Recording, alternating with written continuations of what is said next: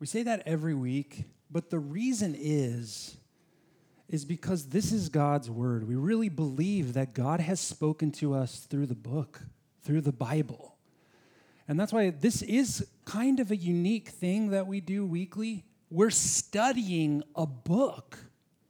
It might seem strange. This is not so much a pep talk when you come to a sermon, so much as it is us really trying to see okay, what is this saying? Because what this says is God's word. And if it really is God's word, if it really is God speaking to us, then this matters more than any other thing we read or hear ever.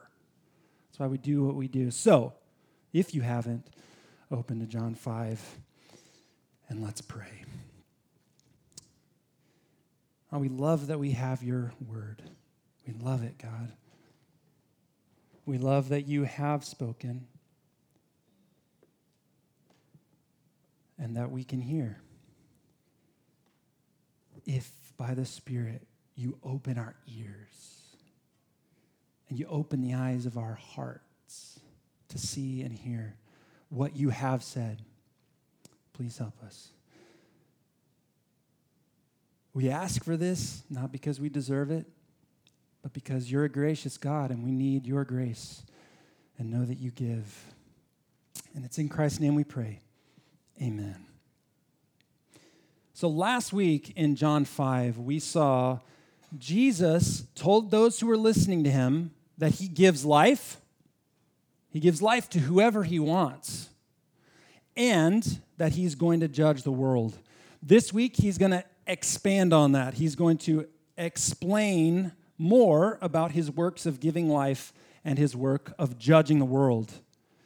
And with each work, Jesus is going to tell us not just about the work of life giving and judging the world, but he's going to tell us more about who he is as the judge and as the life giver. Now, we're going to approach this text a little differently because we're going to start at the end and then we're going to move back to the beginning.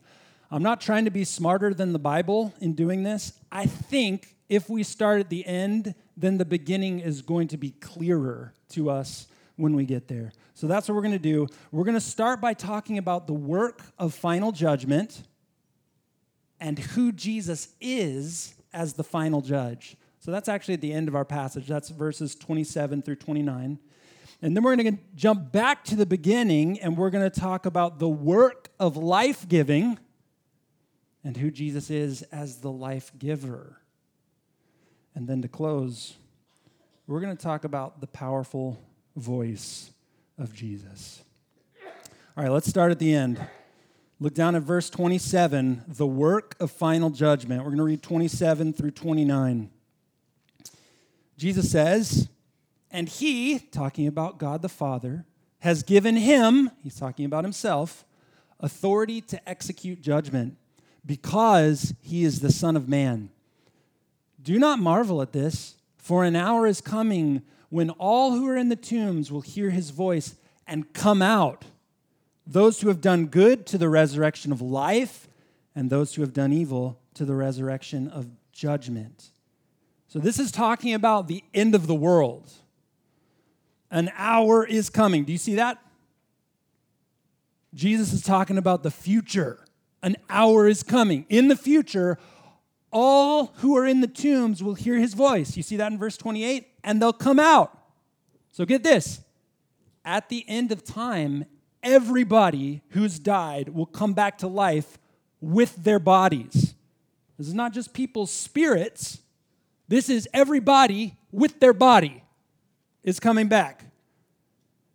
And Jesus' point is not that only people buried in a tomb are coming to life. Do you see that? He says those who are in the tombs will hear his voice. He doesn't just mean people who are buried in tombs, he means people who have died.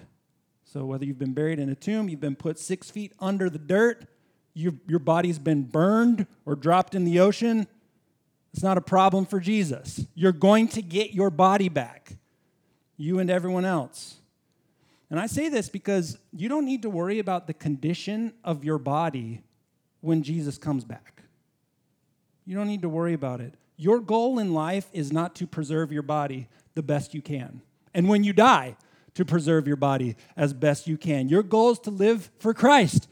And for most of us, that means using up our bodies, wearing them out. And for some of us, it means losing our bodies in terrible ways. It's not a problem for Jesus. He can put us back together. Christians have been burned at the stake. They've been eaten by animals in the Colosseum. That's not a problem for Jesus.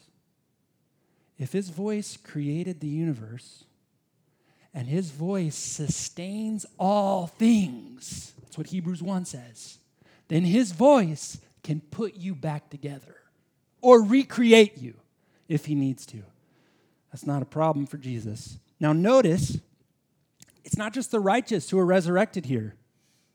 It's both those who have done good and those who've done evil. Verse 29 those who have done good to the resurrection of life, and those who have done evil to the resurrection of judgment.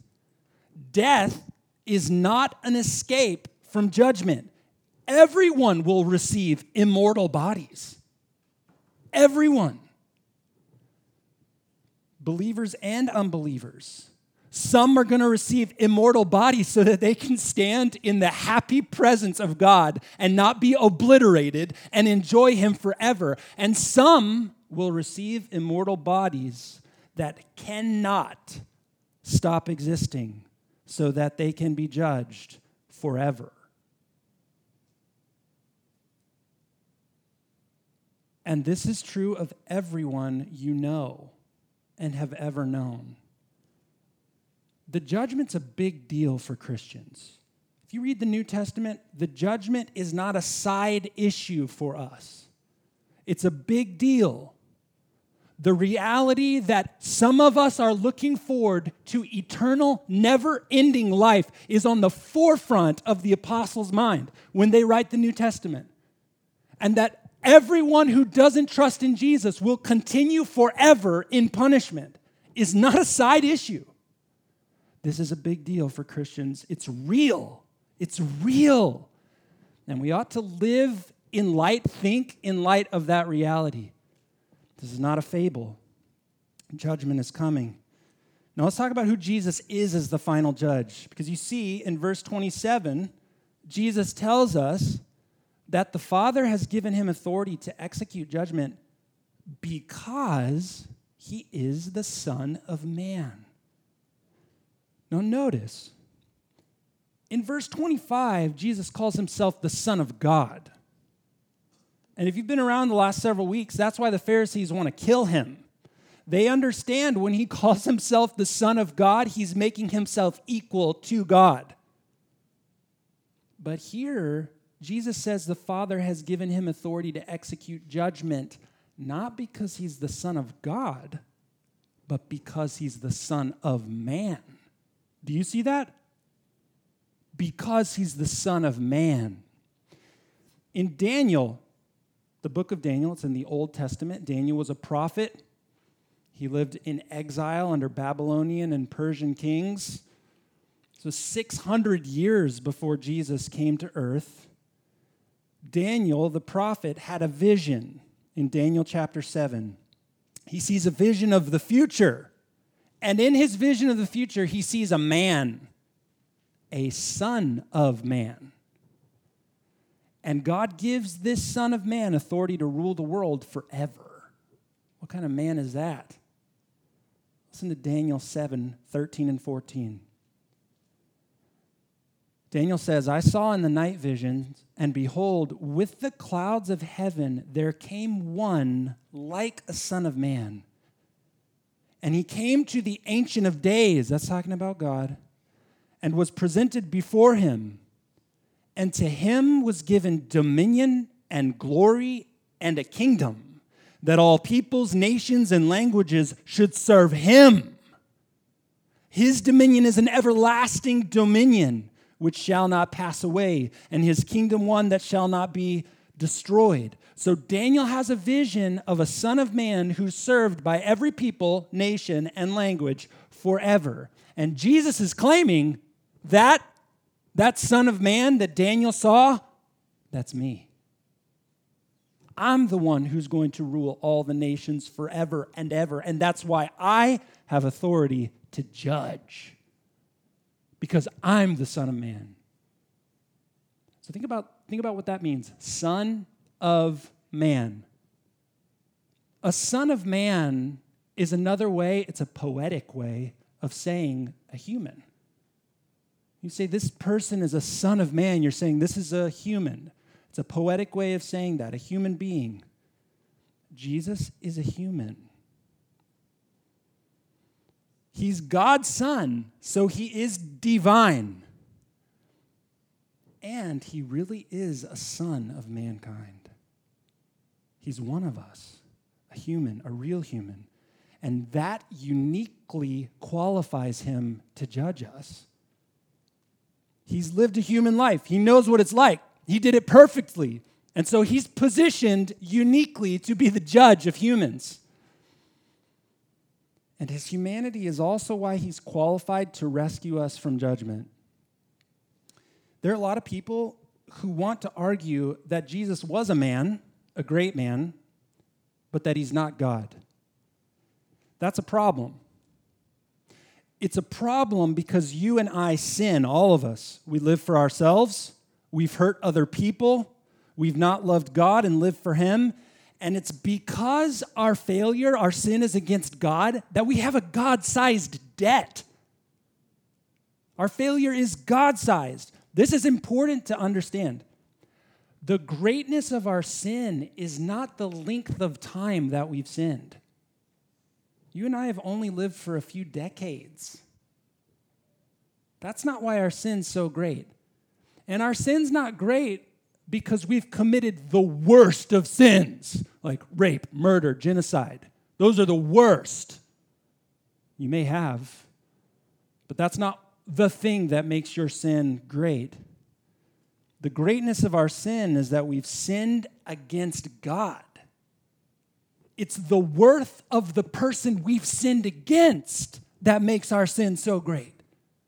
And because God is infinite, his worth is unending, unmatched.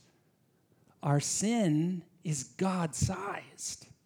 Our debt is God sized. Our failure is God sized.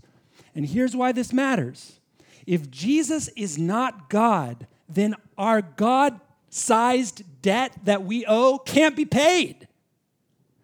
Jesus is dying on the cross, he's taking our punishment. That's what he's doing there our infinite debt. And he can do it because he has the worth of God himself. So it's crucial that he's God. If he's not God, our God sized sin can't be paid. If you want to be saved, you need your sacrifice, Jesus, to be God. But there are other people who argue because Jesus is God, he can't be a real man. And this is just as much a problem for our salvation. We need a man to represent us as our sacrifice.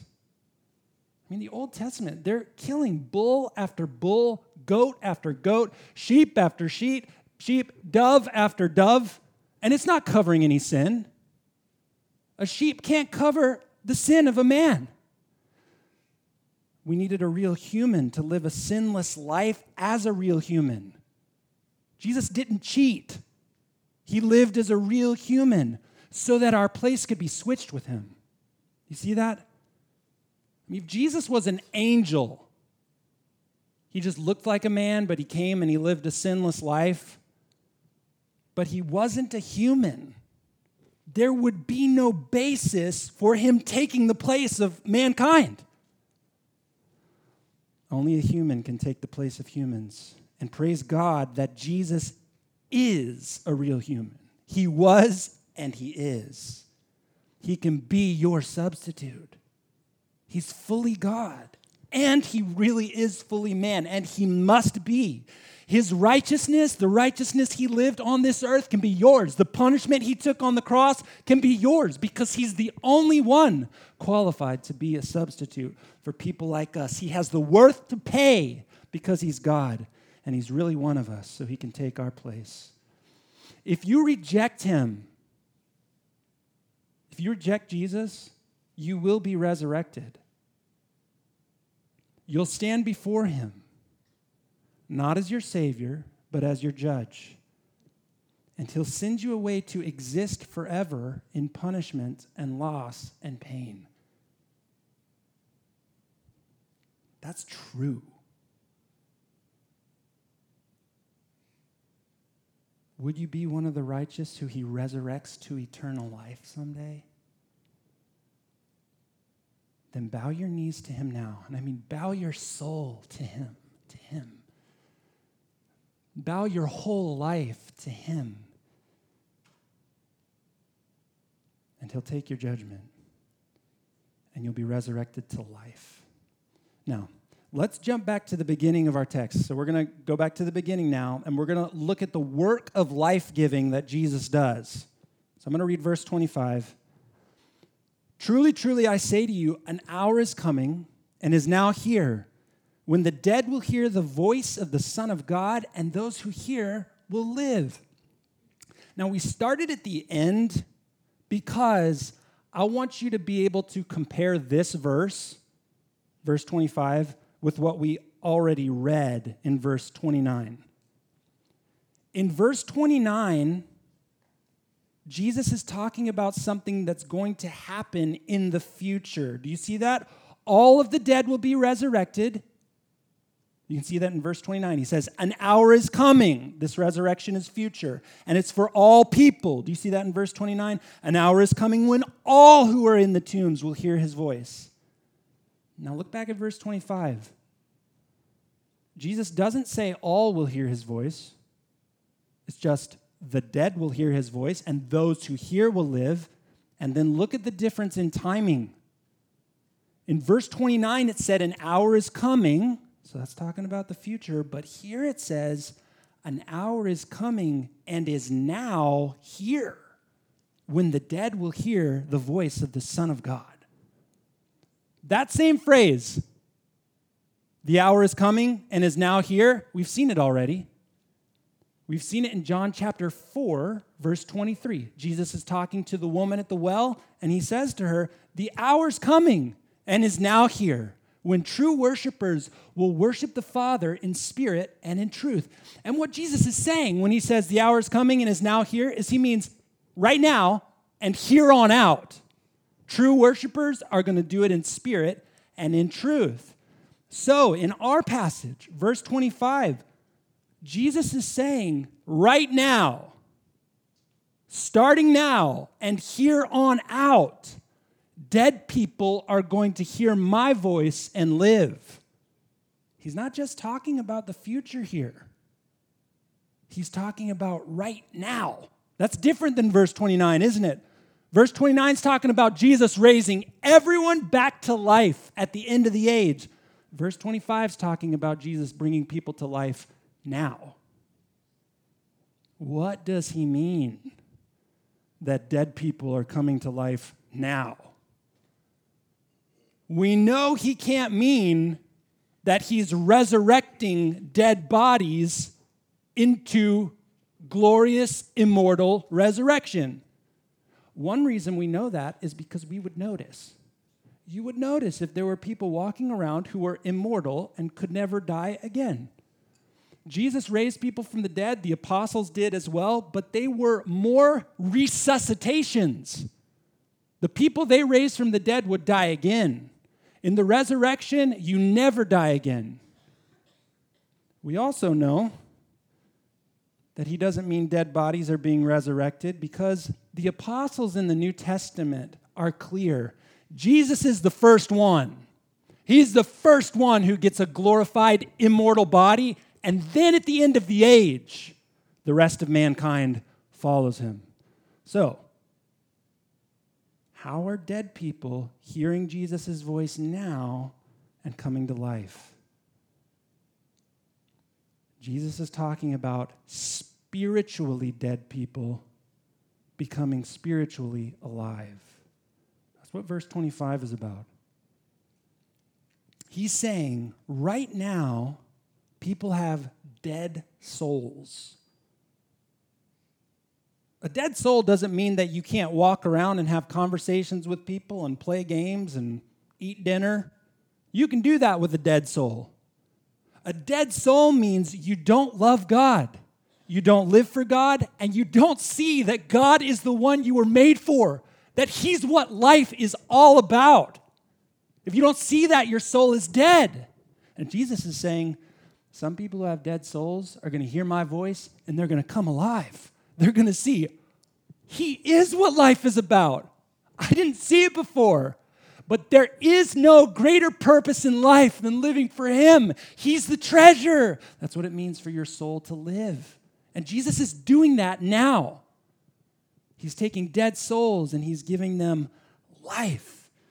If you hear the voice of Jesus, your soul is made alive now. Do you remember how last week's text ended? It's just one verse before. Verse 24. Jesus said, Truly, truly, I say to you, Whoever hears my word and believes him who sent me has eternal life. Has eternal life. He does not come into judgment, but has passed from death to life already. Before your body can be made alive at the end of the age, so that you can live with God forever, your soul must be made alive right now. Christians call this regeneration. Regeneration. It's when your dead soul comes to life. We also call it being born again. It's regeneration. It's when in this life your soul is made new. Jesus is doing that work now.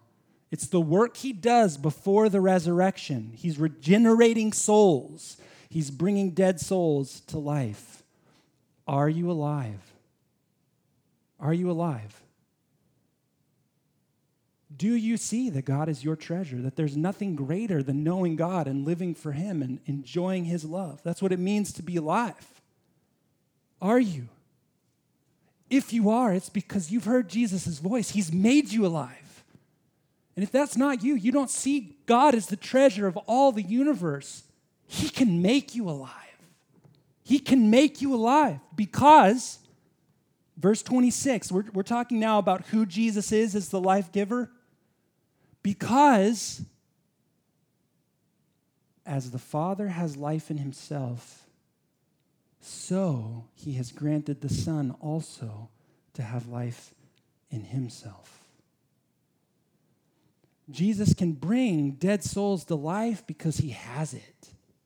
He has life. Now look at verse 26. It says, The Father has life in himself, so he's granted the Son also to have life in himself. God the Father has life. He doesn't get it from somewhere else. That's what it means for him to have life in himself. He provides life for himself. You know anybody else who does that? God is self existent. In fact, the name of God in the Old Testament is Yahweh. Have you ever heard that before? Yahweh? That comes from the Hebrew verb to be, to exist. That's why he's called Yahweh, because he is. When he's talking to Moses at the burning bush, and Moses says, What's your name? I want to tell people your name. He says, You tell them, I am sent you. And what he's telling Moses is that I exist. Nothing outside of me makes me. There is no reality outside of me. I'm not given life. I'm self sustaining. I possess life in myself. And just as the Father is self sustaining, He's granted the Son to have life in Himself. This is different than us. Because you might say, well, God gives me life. That's not what this verse is talking about. It's not saying God has life, He's letting, letting Jesus live just like He lets anybody live. Is this is saying something different.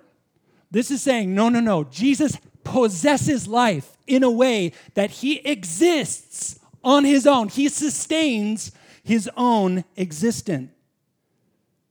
This is, these are deep waters here. So your brain's going to need to swim if you don't want to sink.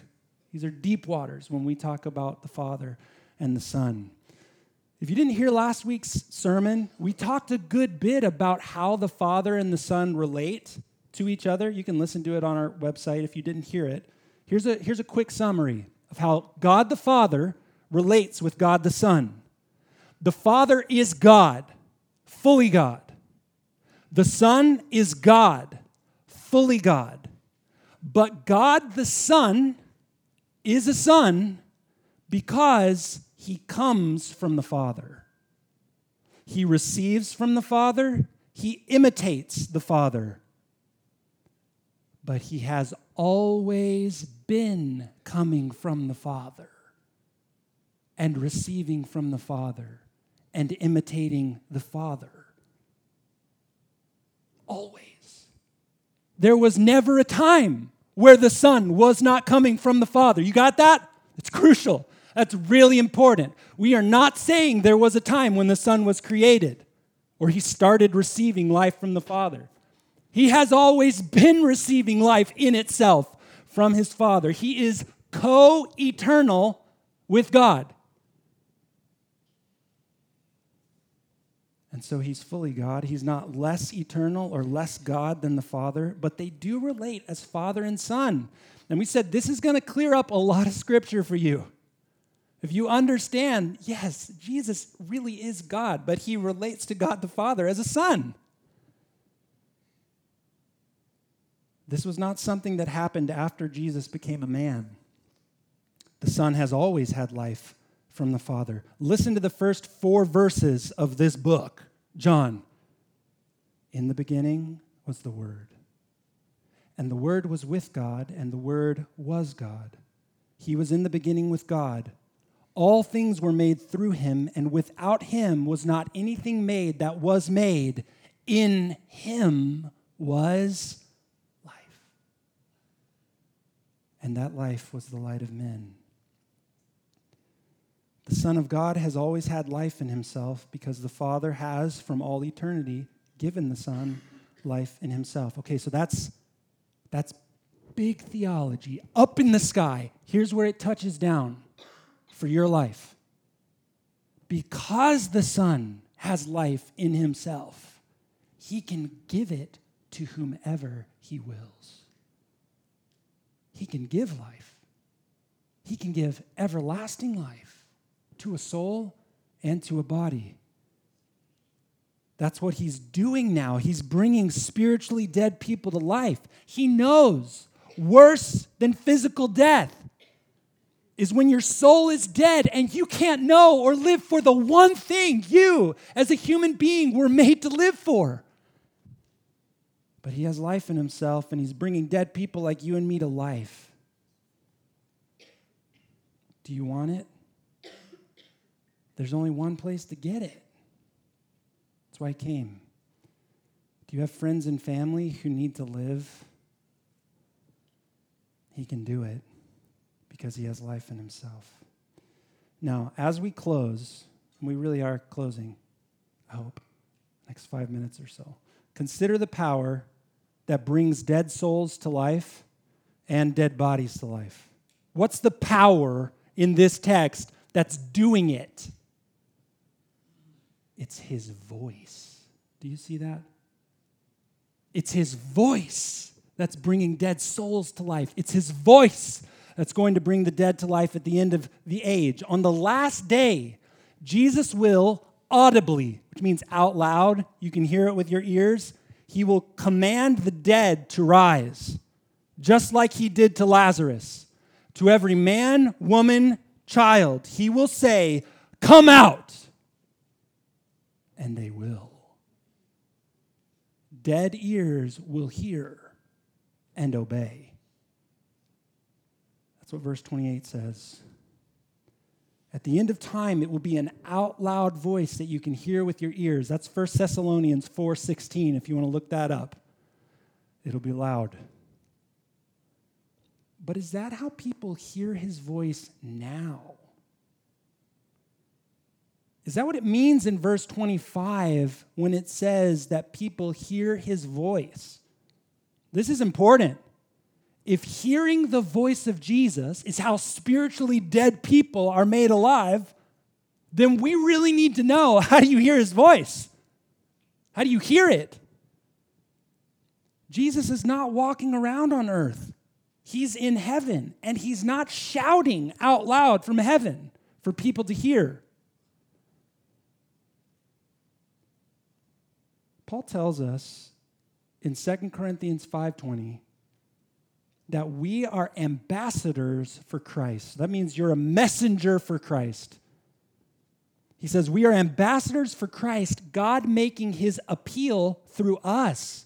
We implore you on behalf of Christ, be reconciled to God. Do you hear, do you hear what Paul's saying? He's saying, Now that Jesus is in heaven at the right hand of the Father, when you hear someone explain what Jesus has done to repair our broken relationship with God, that person is speaking for Christ. The way people will hear the voice of Christ is when you tell them what Jesus has done. When you explain to them about judgment and how they can be reconciled to God through Jesus, you're an ambassador. And some of those people won't simply hear you talking, but through you, they will hear the voice of Jesus calling them.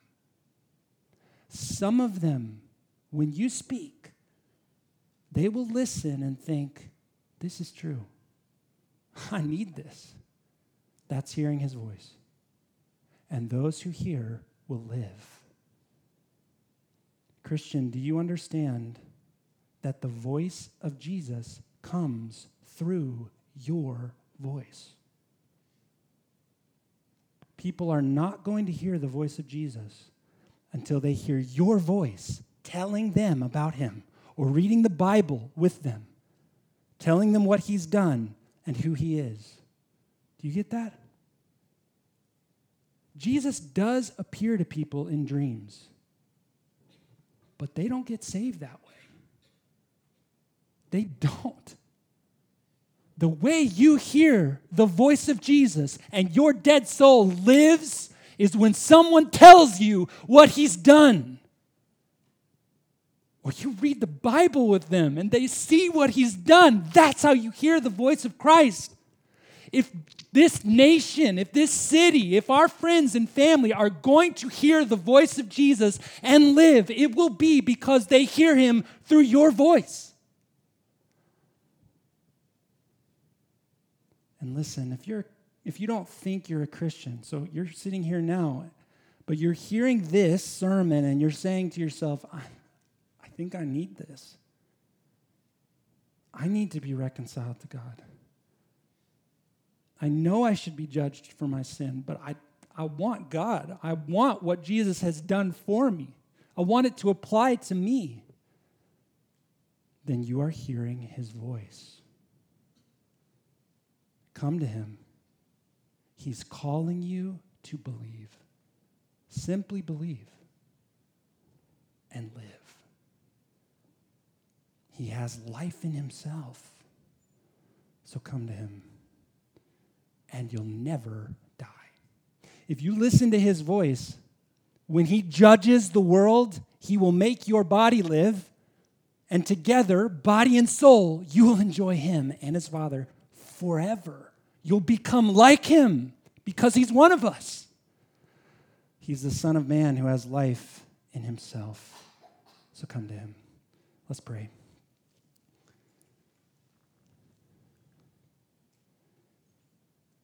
I thank you that it's true, that this is true.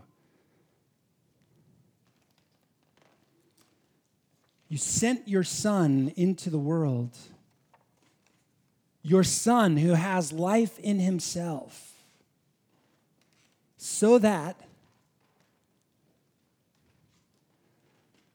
he might be judged for us, he might rise from the dead, and we might share his life forever. Oh, Father, would you make us a church that loves what you've done for us?